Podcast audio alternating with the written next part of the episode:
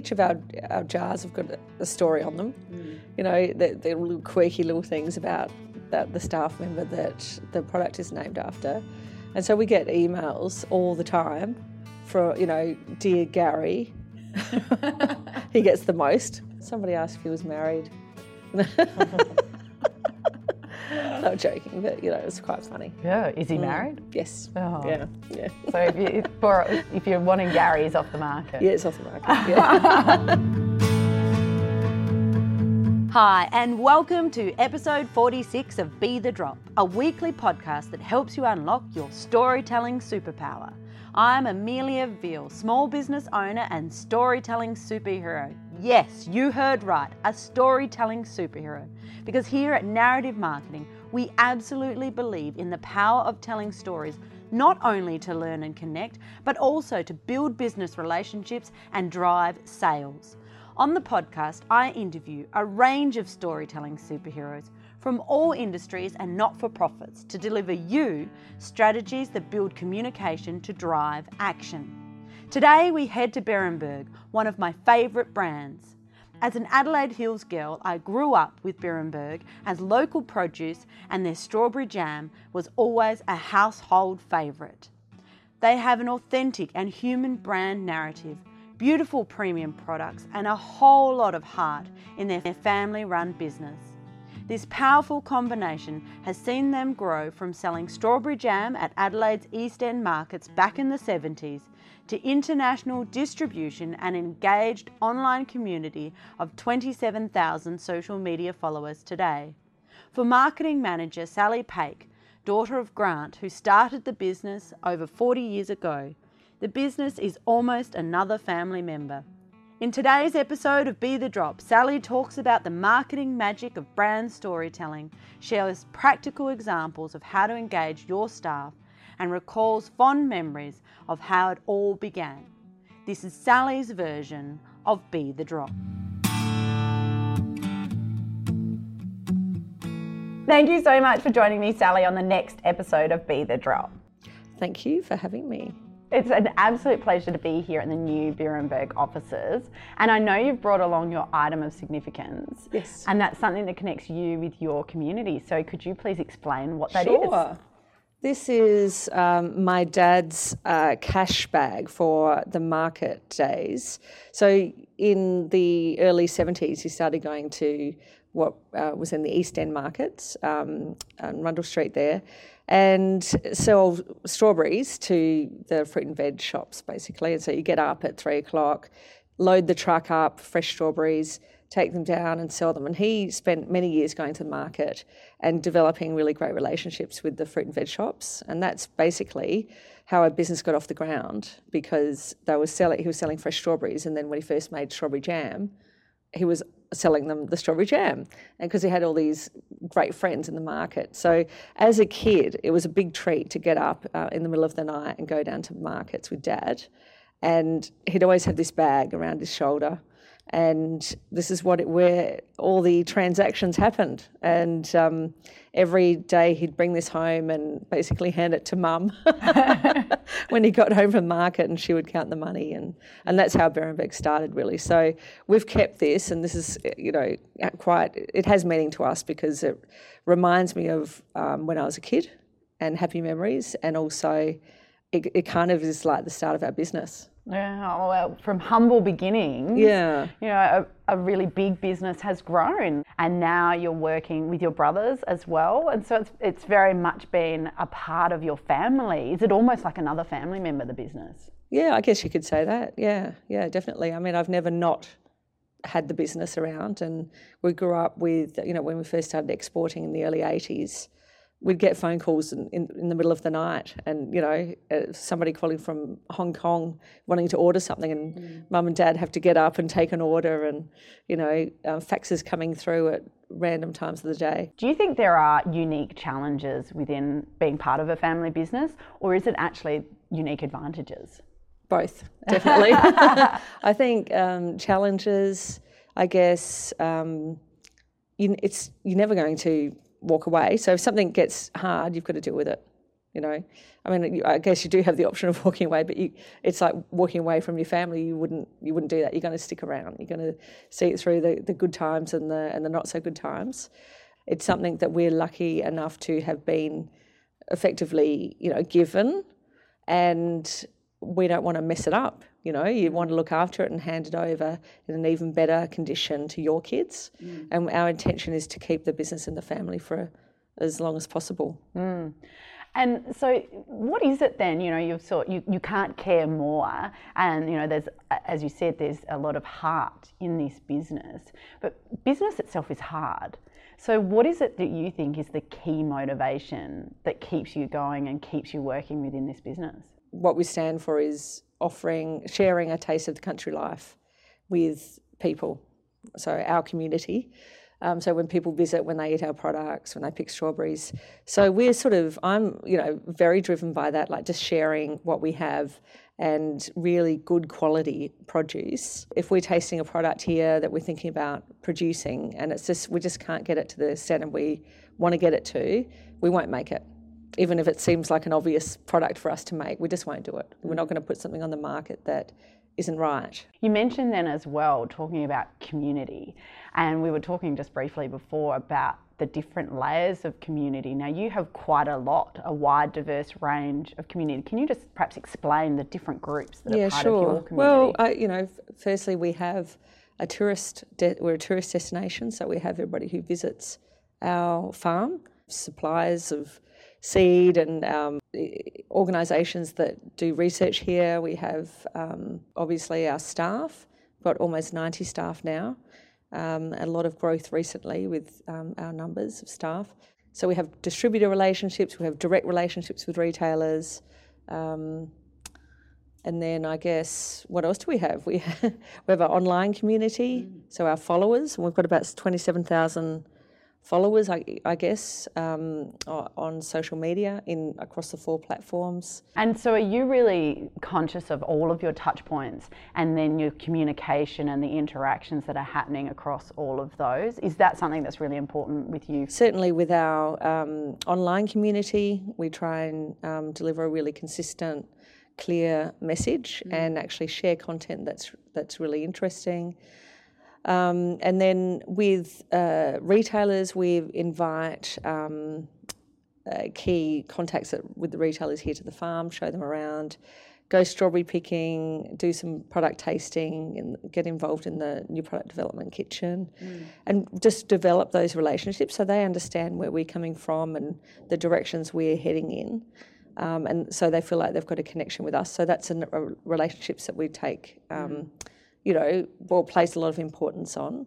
Um, suppliers, our procurement guys go and visit suppliers all year round, um, just to keep the relationships up. I mean, we've had uh, we've got suppliers who've been, um, you know, supplying produce to us for our products for 15 years or so. You know, so it's it's all about relationships there. And as you're growing, and you said there's been quite a, a rapid growth recently, do you find there's a need to, to increase that internal communication? Definitely, yeah. We um, we have been um, holding all, all staff days, so we close everything. We stop production, close everything except for the shop. So the shop staff uh, keep keep us going, but um, for one or two days a year, and we go and um, to really, you know, do activities that bring us all together, and also communicate how we need to interact with the people we come in contact with to make sure our consistent you know message is is um, being communicated. And you've had um, strategies where you've really involved your staff in the products and, and named products after staff. I- You know, is that something you think really helps add to that that sense of really understanding and embodying the values? I hope so. I hope so. Yeah, I think so. I mean, you know, um, it's whenever a staff member is, reaches five years working for us, they get a product named after them, and we give them a choice. You know, now we give them a choice of, you know, what product would you like? You know, they can see what's coming through the pipeline. I think so. There's a sense of ownership of it, and I like to think that um, people really, um, it just makes you feel included and um, it's just you just get a kick out of it. You know, we give everybody a carton when it first comes off the um, production line to gi- give to their friends and family, and I hope it does. I hope it. Uh, that's the intention. So. Yeah. So that the label change in itself, and you know the progression that you've gone through in that really sort of tangible communication of of your brand. You know, can you explain a little bit about that process? And I, I know you've got a, a, slight, a few slightly different labels coming on now as well. So you know, what's the history there? Well, we just we knew that we needed to um, update our labels, and it kind of all happened at the same time. We had feedback from a retailer, we had feedback from consumers, and we had our marketing people. You know, it was a marketing um, consultancy firm that we'd worked with who were sort of saying, "Look, people who don't know Hahndorf or Beerenberg, um, so I guess Eastern states, they don't know. They think you're a European brand, or they don't know. They don't get it, the story. And also, you know, we knew that our products looked a little bit dated, and you know, we liked that look because we'd grown up with it, and it had meaning to us with the Hahndorf heritage side of things. Um, but we sort of realised that um, we needed to appeal, do something to appeal to a more contemporary, wider audience. And so we went through a process of, you know, looking at different creative concepts. And this is the one that we thought, okay, well, that's going, that's for us. That's the look and feel. We're a premium product um, with a premium price, and so we needed to really convey that um, and really have something that we loved as well you know, and without losing too much of the heritage. So that was tricky balance. And at the time, we had a lot of feedback from sort of, you know, people who were very attached to the brand saying, What have you done? What have you done? And, you know, and so that was hard. But what we realised was that they cared. Because if you've grown up with a brand, you know, you think about brands that you that you just sort of mm. have around your whole life in, in the fridge or the cupboard. And if they do something radical, like make a, a, a real change, it's kind you almost feel offended. you didn't ask me about yeah, that. yeah. So we totally, we absolutely got that because it was quite a wild, you know, change. Like as in, you know, so different. Uh, and the personalisation was something that made sense for us as well. It's something that we could offer that the the the brands, I guess, that that we compete with in the supermarket shelf uh, can't do. No, so it's very uniquely you. Yeah, yeah. In that digital space, where what platforms are you using to communicate, and what are you finding is your most successful platform in that space? So we we've just got um, Facebook, Instagram, Pinterest, Twitter, um, and obviously the website. We have an online store, and we use, we also um, send out um, every couple of weeks a e-newsletter. We've got a, a database. Um, so in terms of social media platforms, I think Facebook's still number one for us in terms of um, reach and engagement, but Instagram is the fastest growing. Mm. And you've mentioned the word relationships a few times. So for you, is it, you know, really much more than just that communication? It's taking that into a relationship? you know, our shop staff are super friendly, and we're really proud of that. And um, they take pride in being good relationship builders as well, um, and really genuine, lovely people who we make sure we pick really good people who work here. Well, you've done it well. Having been in the shop many right. times myself, it, you're always greeted with a smile. Yeah, they do an amazing They job. They really know their stuff too. Yeah, they do. Yeah. Yeah. And so, you know, in, the tourism is one of your, you know, communities you mentioned, and I suppose that having that those staff, the right staff there is incredibly important. Yeah. And whilst it might be a relationship only for such a short period of time, the outcome of that can have quite big impact. I think so, yeah. And I think, you know, we're lucky at the moment to be um, number one of 22 things to do in Hahndorf and on TripAdvisor, and we're really proud of that. Yeah, so that obviously, we, and that reliability and trust goes back to what you were saying before when you're testing products, and if you're not happy with it, Yeah. then it doesn't go out. Yeah, that's right. So that's obviously a really important part of that process for you. It is. I think, you know, our name's on it.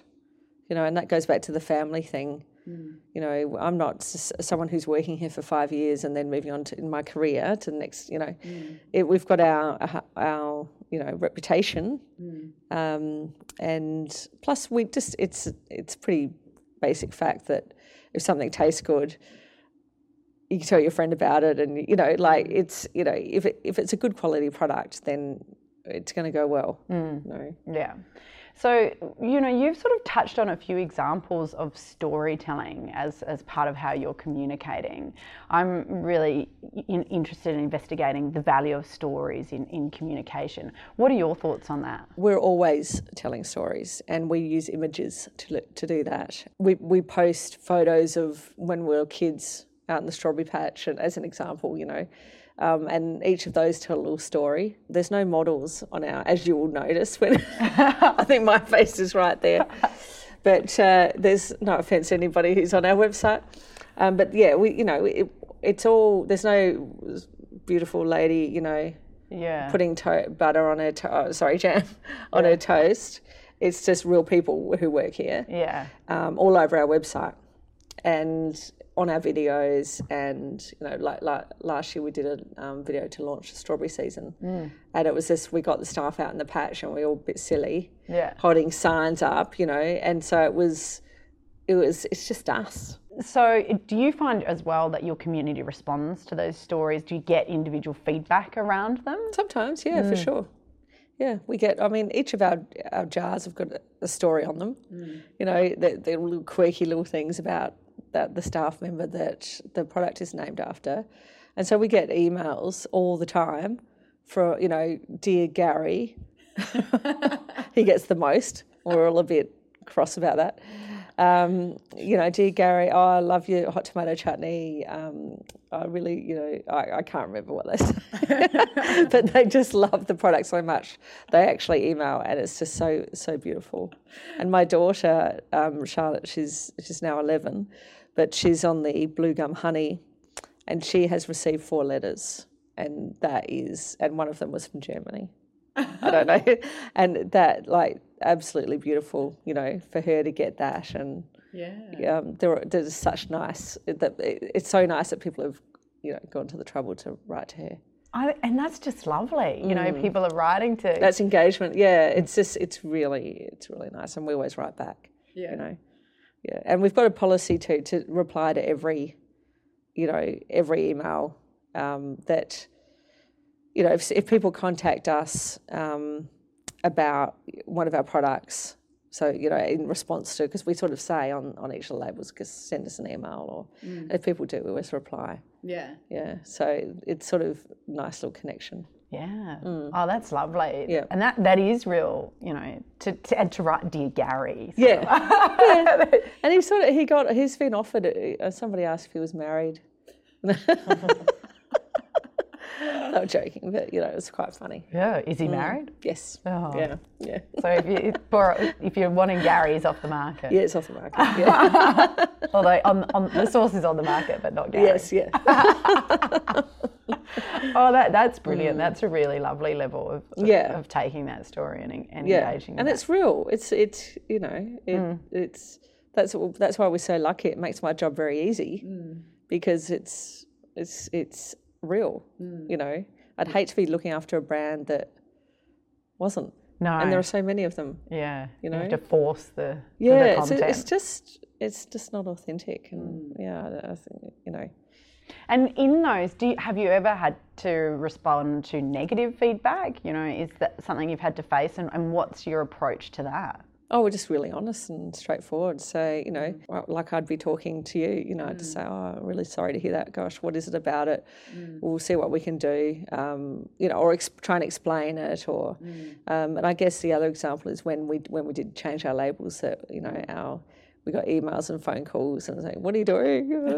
and uh, and so we're just just really honest. And, Look, we needed to, you know, and and I I would overhear conversations with our um, reception um, uh, staff saying, you know, I could hear what was happening in the phone call, and by the end of the phone call, the, the, the person was happy, you know, because they'd been listened to, and we'd explained why we did it. And we're trying to, you know, take our brand beyond South Australia, and and we had to appeal to a broader uh, section of the of of the market. And once once we took the time to explain it, people hopefully, you know, were still with us. Yeah, and I think that one of the really important things you said there is is we listened. Yeah, it's just yeah. giving customers that opportunity to be heard. Yes, yeah, Yeah. absolutely, and it's it's common sense, really, isn't it? Yeah, but not always doesn't happen. No, you know, no. people get busy or you know Yes. for whatever reasons. But Yeah, don't yeah. necessarily always be heard. Well, thank you so much for joining me, Sally, on our on this episode of Be the Drop. But in conclusion, can you share with us Sally's Be the Drop tip, and that's your top communication tip? I would say be authentic and just through and through. And if something doesn't feel authentic or doesn't feel right, don't do it. Don't say it, you know. Um, and because there's so much out there that you can that you can do and um, I don't know try and communicate. But if it's not really you, just it's not going to be consistent with your values, and it's going and people will tell. Um, so for us, 100%, it's about just being authentic. Fabulous, and I think you do it very well. Thank you. So thanks so much, Sal. Thanks for joining me for another episode of Be the Drop. Don't forget to subscribe in order to ensure you never miss one of our weekly episodes. Be the Drop is produced by Narrative Marketing, where we believe that stories connect individuals and that powerful storytelling can positively impact the world. It is our mission to help unlock the power of story through this podcast and the range of products and services that we offer. To unleash your storytelling superpower, visit narrativemarketing.com.au or check out our social links in the show notes. To get in touch with any specific comments, you can email me via amelia at narrativemarketing.com.au. And don't forget that whilst a task or challenge may seem overwhelming, a waterfall begins with one drop, and look what comes from that. Until next time.